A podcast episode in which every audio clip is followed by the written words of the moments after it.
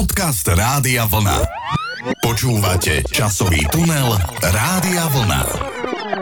Milí poslucháči, pán kolega, začína sa náš ďalší podcast, no a v tomto dnešnom sa prenesieme časovým tunelom do roku 1989, aj keď nebudeme hovoriť o celom roku, prečo, to si vysvetlíme neskôr, v každom prípade vítajte. Vítajte, milí poslucháči. Áno, presne tak ten rok 1989 bol veľmi prelomový z hľadiska e, nášho e, potom budúceho smerovania našej krajiny, takže naozaj plný, plný bohatých zaujímavých udalostí. A ja by som hneď, pán kolega, e, na začiatok spomenul takú americkú imperialistickú správu. Možno sa u nás nejak tak spomenulo, však bodaj by sa nespomínali také dôležité udalosti, ale zmenil sa v Spojených štátoch amerických prezident. Po nenávidenom Ronaldovi Reaganovi 20. januára nastúpil zvolil George Bush. No áno, pre neznalých problematiky treba povedať, že nenávidený bol najmä na tom východe sveta, na východe Európy, pretože samozrejme u nás bol prezentovaný ako americký eh, prezident, ktorý neustále chcel zbrojiť, ktorý nám chcel ublížiť priam fyzicky, bol znázorňovaný v rôznych komických časopisoch ako človek s takým tým vysokým americkým klobúkom, ktorý neustále hrozí tej Európe východnej jadrovými zbraniami. Hoci to bolo teda vzájomné, všetci veľmi dobre vieme, že to ozbrojovanie potom prebiehalo ku koncu 80. rokov na obidvoch stranách. No ale tento rok 89 bol pre nás e, prelomový už od začiatku, pretože už bolo cítiť, že sa niečo deje v spoločnosti. Ľudia sa začali trošku slobodnejšie vyjadrovať za to, že niekto mal poznámku na nejaké nezrovnalosti v režime alebo za nejaké nedokonalosti. Už sa e, nevyšetrovalo, už sa až tak nezatváralo za tieto veci. Dokonca aj v televízii, v médiách sa objavovali náznaky, drobné náznaky, že sa môže začať hovoriť slobodne. Aj keď na uliciach to tak nevyzeralo, pretože napríklad od 15. do 22. januára sa konala v Prahe na rôznych miestach Prahy spomienka na 20. výročie sebaupálenia študenta Jána Palacha z roku 1969. No a naše bezpečnostné orgány, v tom čase verejná bezpečnosť, si nenechala nič líbit po česky a okamžite zasiahla a každý deň, ako prichádzali mladí ľudia, starší ľudia na ulici a demonstrovali, snažili sa vyjadriť svoju nespokojnosť režimom, tak tvrdo zasahovala a boli to naozaj e, neskôr zverejnené zábery, ktoré boli naozaj brutálne a zasahovali Zasahovalo sa rôznymi spôsobmi, ľudia boli hnaní do uličiek, kde boli následne bytí, boli zatváraní. Čiže tento Palachov týždeň nedopadol slávne pre mnohých, ale bol to prvý taký výstrel do neznáma a videlo sa, že tento rok 1989 bude naozaj dramatický. Presne tak a boli zadržaní aj e, tí disidenti, ktorí sa stavali na čelo tohto odporu proti e, československej totalite, e, vrátane Václava Havla. A samozrejme aj tento týždeň, Palachov týždeň, ktorý ste už spomínali, vyvrcholil 20 21. januára takouto výpravou k hrobu Jana Palacha v Šetatoch e, na Mielnicku, kde sa teda e, narodil, alebo z ktorej obce pochádzal. No a samozrejme niektorí sa ani nedostali do tej e, dediny, do tej obce, pretože štátna bezpečnosť ich chytala a odchytávala hneď na železničnej stanici a samozrejme potom išli do väzby. No a treba ešte povedať, že v podstate v reakcii na tieto udalosti bolo ustanovené také združenie Iniciatíva kultúrnych pracovníkov, ktoré už v tej dobe poslalo predsedovi Československej vlády Ladislavovi Adamcovi také vyhlásenie namierené proti zatknutiu Václava Havla a ktoré vyzývalo týchto predstaviteľov k zahájeniu takého skutočného dialogu, aby sa o veciach diskutovalo a nie hneď represívne zasahovalo. E, toto vyhlásenie podpísalo 692 československých umelcov, no a neskôr sa k ním pripojili aj mnohí ďalší vedci. Áno, ale samozrejme treba zdôrazniť, že o všetkých týchto veciach sme sa dozvedali len veľmi nejasne z rôznych západných médií, zo Slobodnej Európy, z hlasov Ameriky. Nebolo možné sa o nich dozvedieť priamo z našich médií a ak áno, tak v našich televíznych novinách to bolo prezentované ako samozrejme niečo protištátne, že niekoľko protištátnych živlov sa zapojilo do nejakých demonstrácií, ale samozrejme verejná bezpečnosť okamžite spravila poriadok a vrátila do ulic e, pokoj, aby všetci občania mohli slobodne pracovať a venovať sa svojim povinnostiam. No, poďme k prvej pesničke, pán kolega, aby sme neboli na úvod taký rozvláčni. Tá tiež charakterizuje, čo sa v spoločnosti v tom čase dialo, pretože ja si pamätám, keď prvýkrát v rozhlase a v televízii v Triangli som videl klip k pesničke Miss Moskva, tak som neveril vlastným očiam a ani ušiam konec koncov, lebo slovo Moskva, slovo Rusko e, sa nemohlo nejakým spôsobom spájať s ničím iným ako s tým budovateľským nejakým ekvivalentom k spoločnosti socialistickej a zrazu to bolo niečo, čo bolo o ženách, čo bolo trošku o erotike, bolo to nejaké zvláštne. Nikto sme nevedeli, či si to pán Korn robí srandu z tej Moskvy, alebo či to myslí vážne, o čom to vlastne táto pieseň bola. Skrátka, objavila sa a my sme cítili, že je niečo vo vzduchu. Miss Moskva.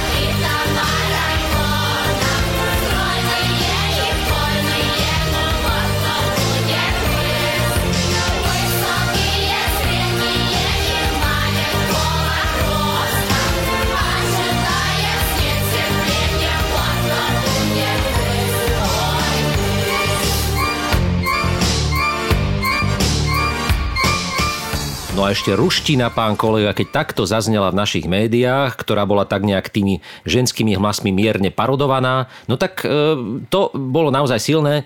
A neviem, prečo táto piesem prešla, ako to Jiří Korn obhájil v médiách. Skrátka prešlo to. No ale nielen toto prešlo, treba povedať, že prešla aj iná vec a prešla prvá voľba Miss Československej socialistickej republiky po 20 rokoch, pretože vlastne okrem toho, že teda prebiehali tieto voľby e, kráľovnej krásy v tých 30 40 rokoch, no tak potom ešte boli pokusy aj v 60 rokoch, tam sa uskutočnila voľba dievčaťa roka v 60 rokoch, v roku 65 až 70, ale potom bola samozrejme zastavená, pretože vtedajší komunistický režim napríklad Sovietskeho zväzu takúto súťaž nemohol nikdy dovoliť, pretože to bolo západné, bolo to príliš lascívne, nebolo to niečo, s čím socialistická žena mala byť spájaná. Ale teda, pán kolega, vy si určite pamätáte, kto e, získal tú krásnu korunku krásy v tom roku 89. Áno, pamätám si to a určite si to pamätajú aj mnohí poslucháči, pretože to bola naša Slovenka, východniarka z východného Slovenska Ivana Christová z Prešova. Táto bola predtým samozrejme zvolená aj za najkrajšie dievča východoslovenského kraja. Takže vidíte, ako sa hovorí, že na východe nič nie je a pozrite sa, prvá mis po toľkých rokoch hneď z východu. Áno, bola to veľká udalosť. V apríli roku 89 v novopostavenom paláci kultúry sa odohrával priamy prenos z Ostravy. Večer moderoval herec Jozef Dvořák a priamy prenos vysielala televízia na druhom programe, na prvý si to ešte nedovolili dať. Do súťaže sa prihlásilo 2300 dievčat a vybrala teda porota 24 finalistiek.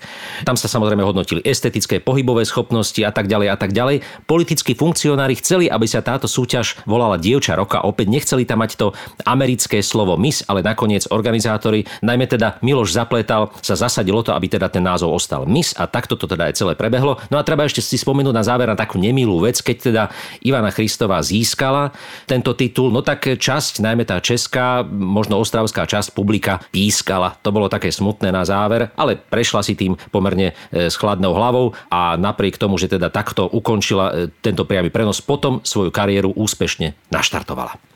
Tak vidíte, to boli také zaujímavé udalosti, čo sa týkali krásy a kultúry. No ale zaujímavá udalosť sa stala tiež 1. mája, pretože e, tá demonstrácia oslava Sviatku práce sa po 16 rokoch premiestnila z Letnej na Václavské námestie.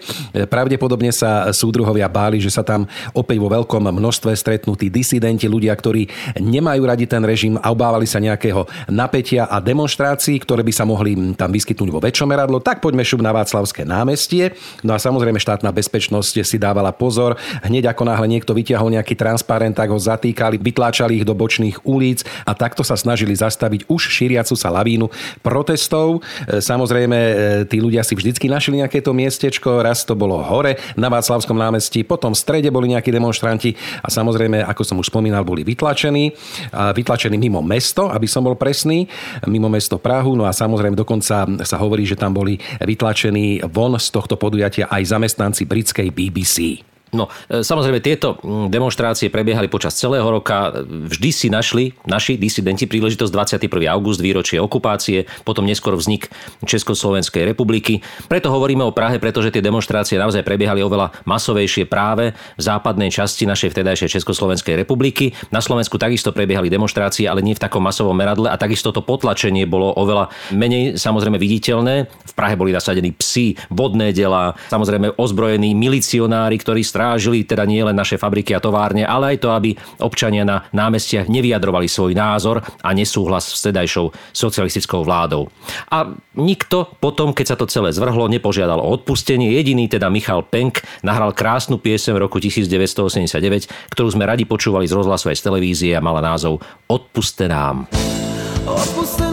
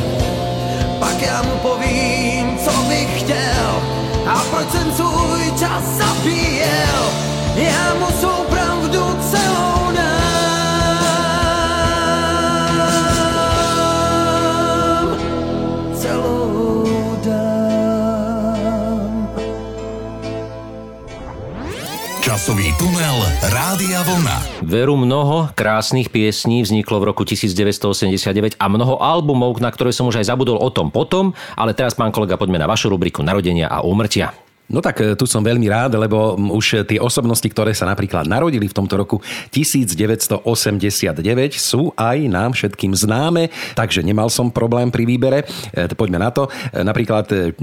mája sa narodila Dominika Cibulková, známa slovenská tenistka, alebo v júli sa narodil Daniel Radcliffe, britský známy herec, alebo napríklad v máji ešte sa narodila aj Andrea Bučko, slovenská herečka a speváčka. Jana Gantnerová, slovenská zjazdová lyžiarka sa sa narodila v tomto roku, alebo slovenský hokejista Adam Bezák, alebo aj takisto slovenský tenista Martin Kližan. No, a teraz zase tá smutnejšia stránka vášho vstupu, pán kolega, nech sa páči. Tak smutnejšia stránka samozrejme je aj v tomto roku, no a tie osobnosti boli naozaj výrazné, pretože napríklad v apríli nás opustil Karel Zeman, filmový režisér, výtvarník. Áno, áno. Ďalej v januári napríklad Salvador Dali, katalánsky surrealistický maliar, alebo známy a významný maďarský spisovateľ Šándor Máraj, alebo takisto talianský filmový režisér a scenárista Sergio Leone, či Dominik Tatarka, alebo alebo mm, vynikajúci britský režisér, herec a dramatik Laurence Olivier. No a ešte dodám, pán kolega, že aj ja mám teda jednu takú správu o úmrtí. A samozrejme, každé úmrtie je dôležité, ale toto bolo dôležité ešte aj z iného pohľadu, pretože v Bratislave bol 8. júna popravený posledný osúdený na území Československa pán Štefan S., ktorý teda tým pádom uzavrel tie dejiny popráv a trestov smrti na našom území. Ešte jednu takú zaujímavosť, pán kolega, je to o narodení, ale teda o vzniku niečoho, čo trošku so mnou súvisí, pretože mesto, ktorom som sa narodil, mesto Poprad, v roku 1989 uznesením vlády Slovenskej socialistickej republiky bolo uznané za mesto prvej kategórie, pričom zohral v tejto úlohe fakt, že išlo mesto z viac ako 5000 obyvateľmi a že teda mesto Poprad bolo strediskom turistického ruchu. Takže ja iba takúto zaujímavosť som chcel povedať na záver tohto nášho vstupu, pán kolega, a poďme si teraz zaspievať takú optimistickú pieseň plnú takých tých zvolaní, ktoré boli ešte pre to obdobie socializmu aj pre ten rok 1989 charakteristické slovo hurá. Dokázali sme vykrikovať hociaké veci, hurá, nech žije a tak ďalej. Tie heslá boli na každom kroku, ale táto pieseň bola o niečom inom. Bolo to hurá na paprike. Skupina Lojzo a krásna spolupráca so skupinou Elán, respektíve respektíve s Jožom Rážom. Bol raz ľud ľudový, ktorý sa vedel krásne smiať. Chodieval do polí, svoje kvety polievať a siať. Zrazu zvest preletí, čo nedá mysli zabudnúť, že padol do sietí, z ktorých je ťažké vyklznúť.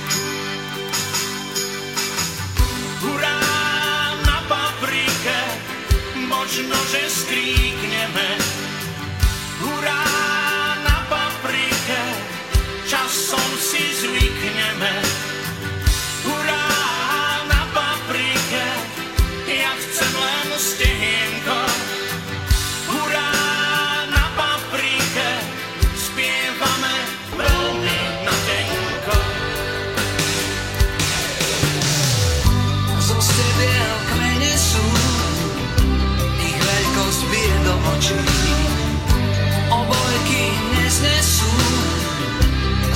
Sa valia obočí.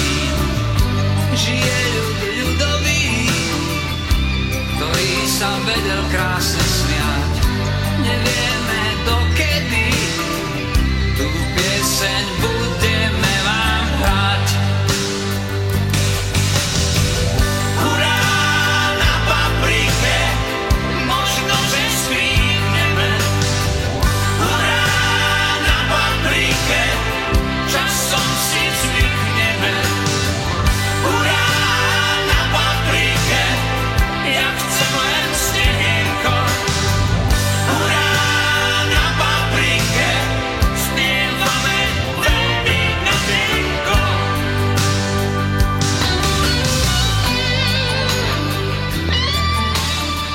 Krásna pieseň, mal som ju rád. Škoda, že sa tak e, nejak často už nehráva dnes v médiách, ale možno, že inšpirujeme nejakého hudobného dramaturga, aby sa táto pieseň opäť zaradila do pravidelnej rotácie. Poďme teraz, pán kolega, na hudbu, keď už o tom hovoríme, o e, týchto piesniach, ktoré vznikli v roku 1989 a ktoré súviseli ešte s tou časťou toho socialistického vývoja u nás. A tu by som si už dovolil prezradiť, že teda dnešný podcast venujeme udalostiam, ktoré e, boli do toho 17.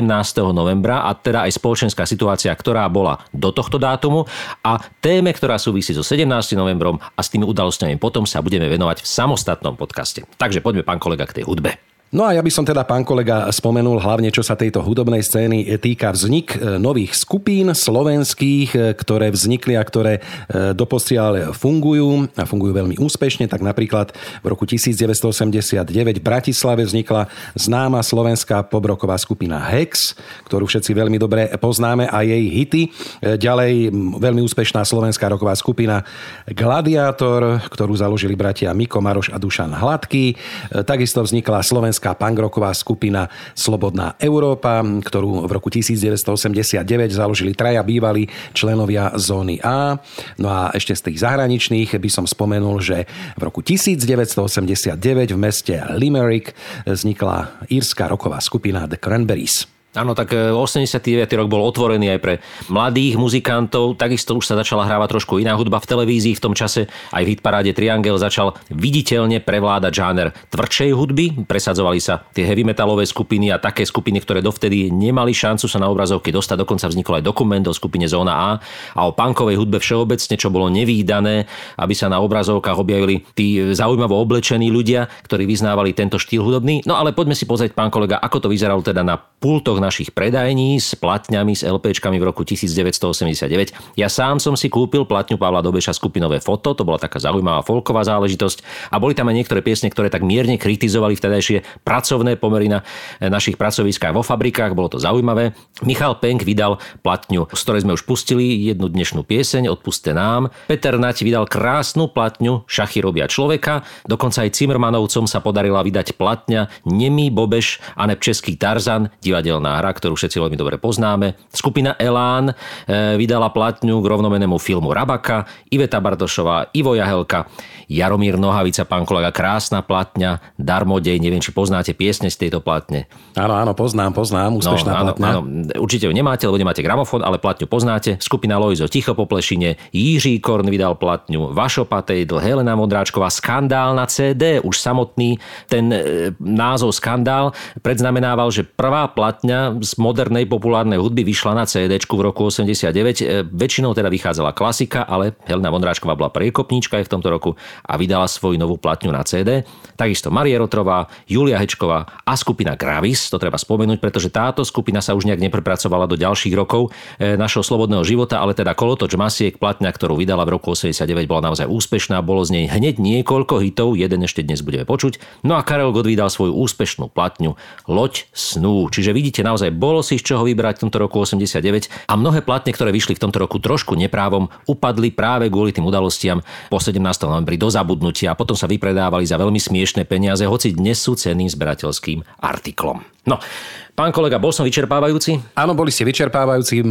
Teraz by to chcelo nejakú pauzičku v podobe peknej pesničky z roku 1989. Áno, takže ja vám darujem svoj najkrajší deň, teda nie ja, no skupina Gravis, o ktorej sme už hovorili, splatne Kolotoč Masiek. Daruj mi svoj najkrajší deň.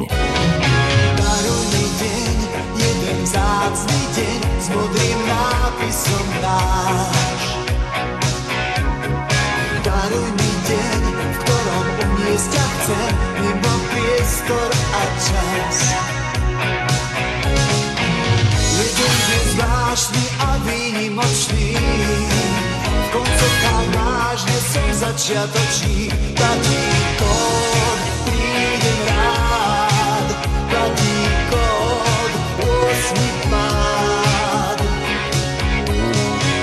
Daruj mi najkrajší deň, zblízka ťa na spamäť deň, ten deň si zapamätám, aj keď raz ostanem sám. Daruj mi najkrajší deň, som viatom zo štyroch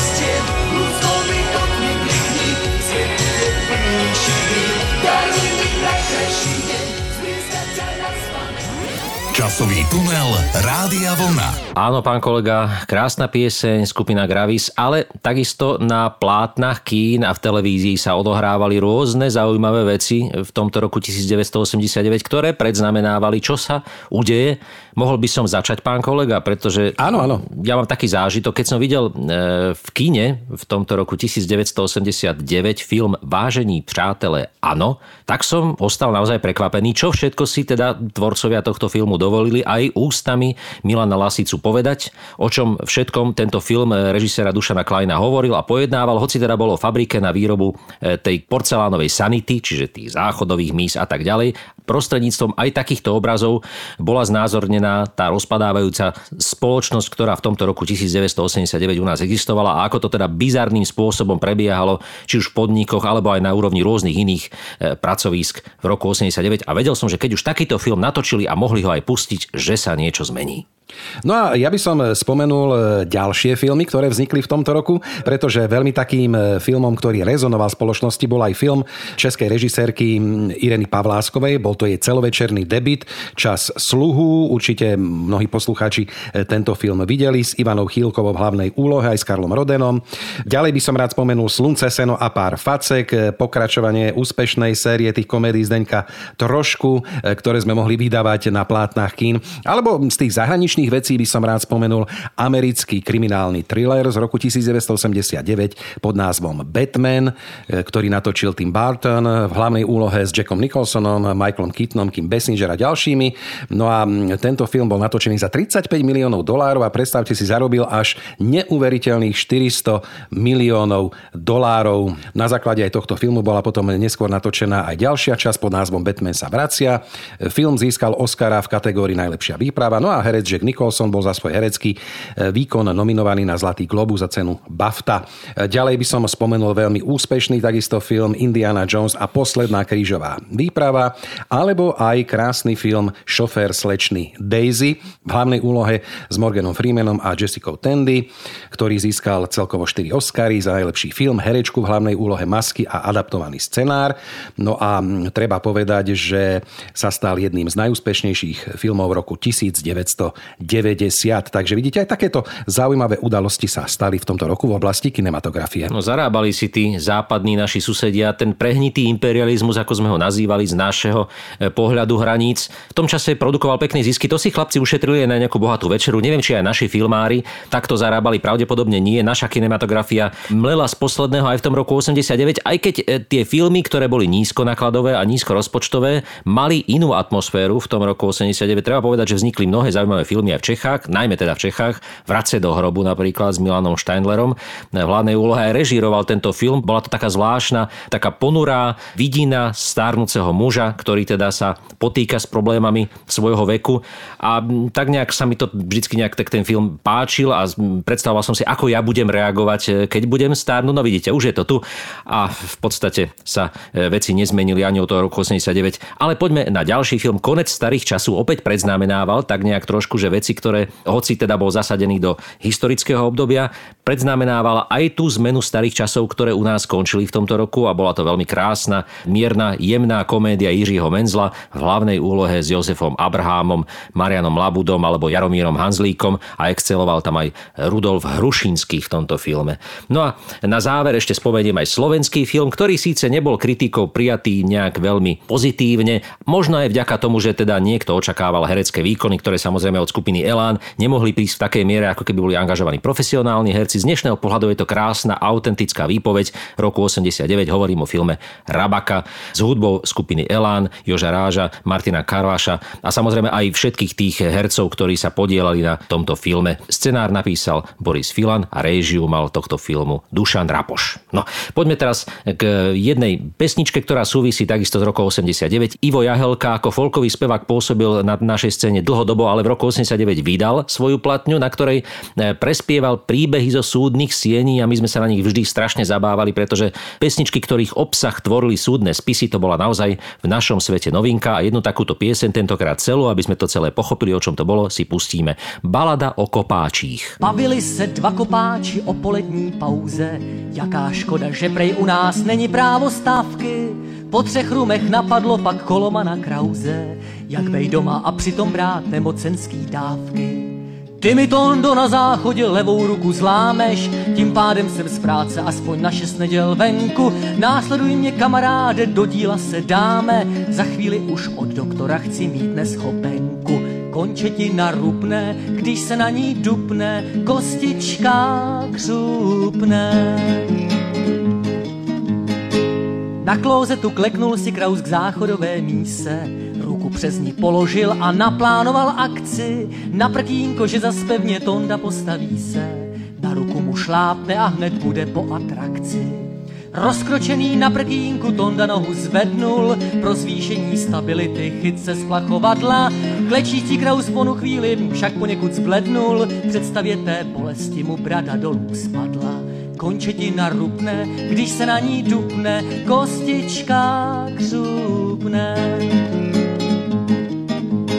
Tak se stalo, že když Tonda z hora rupnul silně, Koloman Kraus reagoval přesně instinktivně, před úderem rukou uhnul zcela neomylně. Tím pádem se situace vyvinula divně. Tonda dupnul do prázdna, zapadl záchodu, Kotník se mu zašprajcoval do odpadu mísy, jak se držel z plachovadla ještě na sebe splách vodu. S dvojnásobnou zlomeninou ho pak doktor křísi.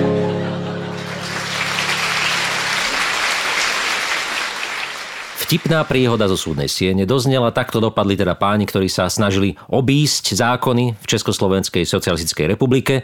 No a zákony obchádzali aj iní ľudia, pán kolega. Mám teraz na mysli dokument Niekoľk viet. Presne tak bola tá známa petícia, ktorá sa udiala v našej krajine, ktorá bola odvysielaná v Slobodnej Európe, ktorú podpísali predstavitelia Československého disentu na čele s Václavom Havlom, Alexandrom Vondrom, Stanislavom Devátým a Jiřím Kryžanom. No a samozrejme v tejto petícii sa vyslovili požiadavky na prepustenie politických väzňov, aby sa u nás v Československu dodržiavali základné ľudské práva a slobody, aby sa zrušila cenzúra, no a samozrejme, aby sme sa aj lepšie starali o to životné prostredie.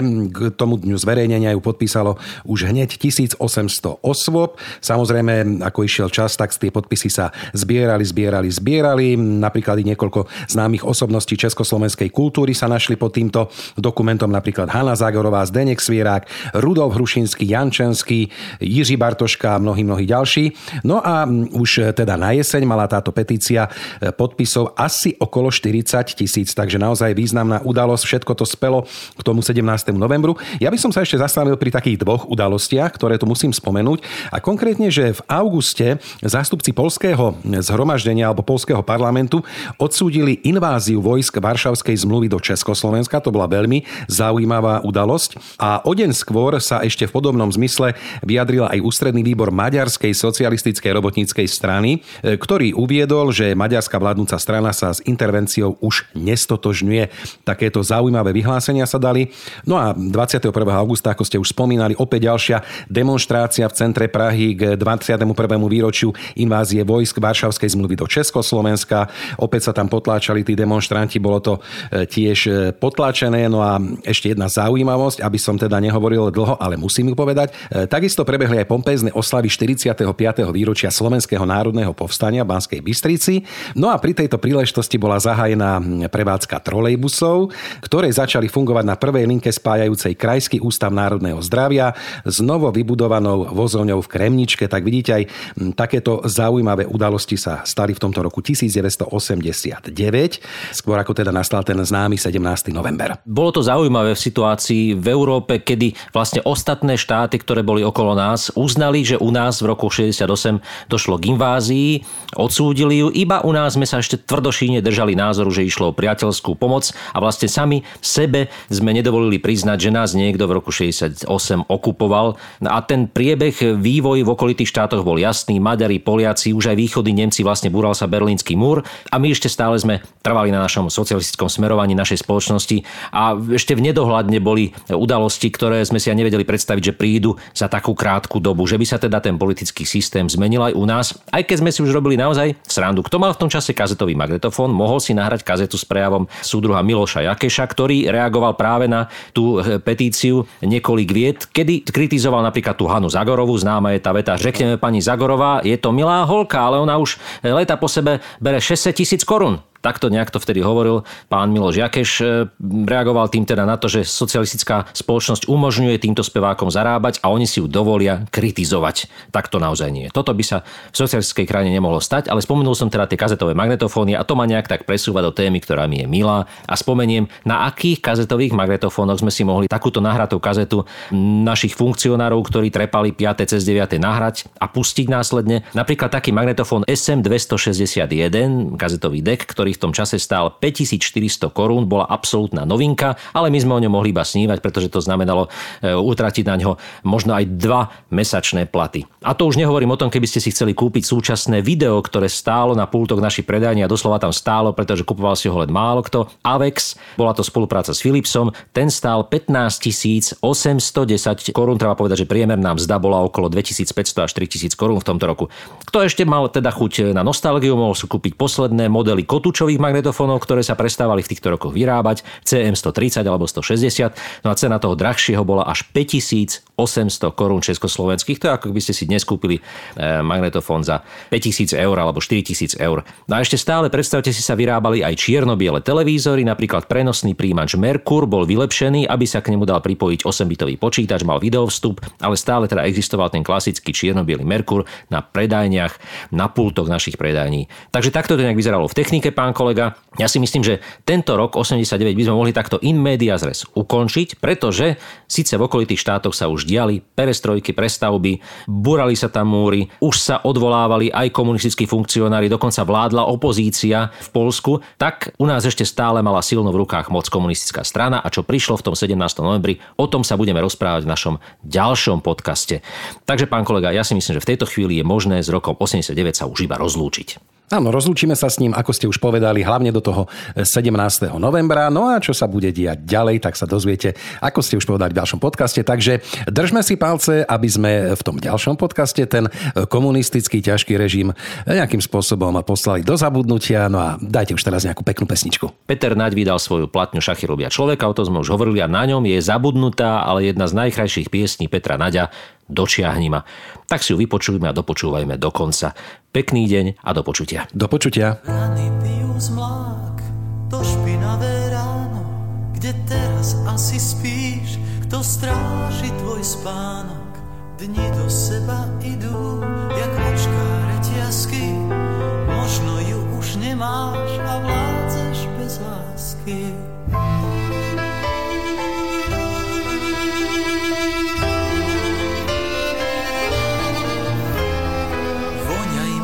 Pláž, kde ležali sme voľní. Zavoňaj mi letom, som blázon z tvojich vôní. Možno sme jak piesok, čo beriem do dlaní. Tým viac ho rozsýpam, čím viac chcem zachrániť. Zas po šepky príď, dočiahni ma, tu som, zhoď, čo ťa obopína. Vráťme leto kúsok, dočiahni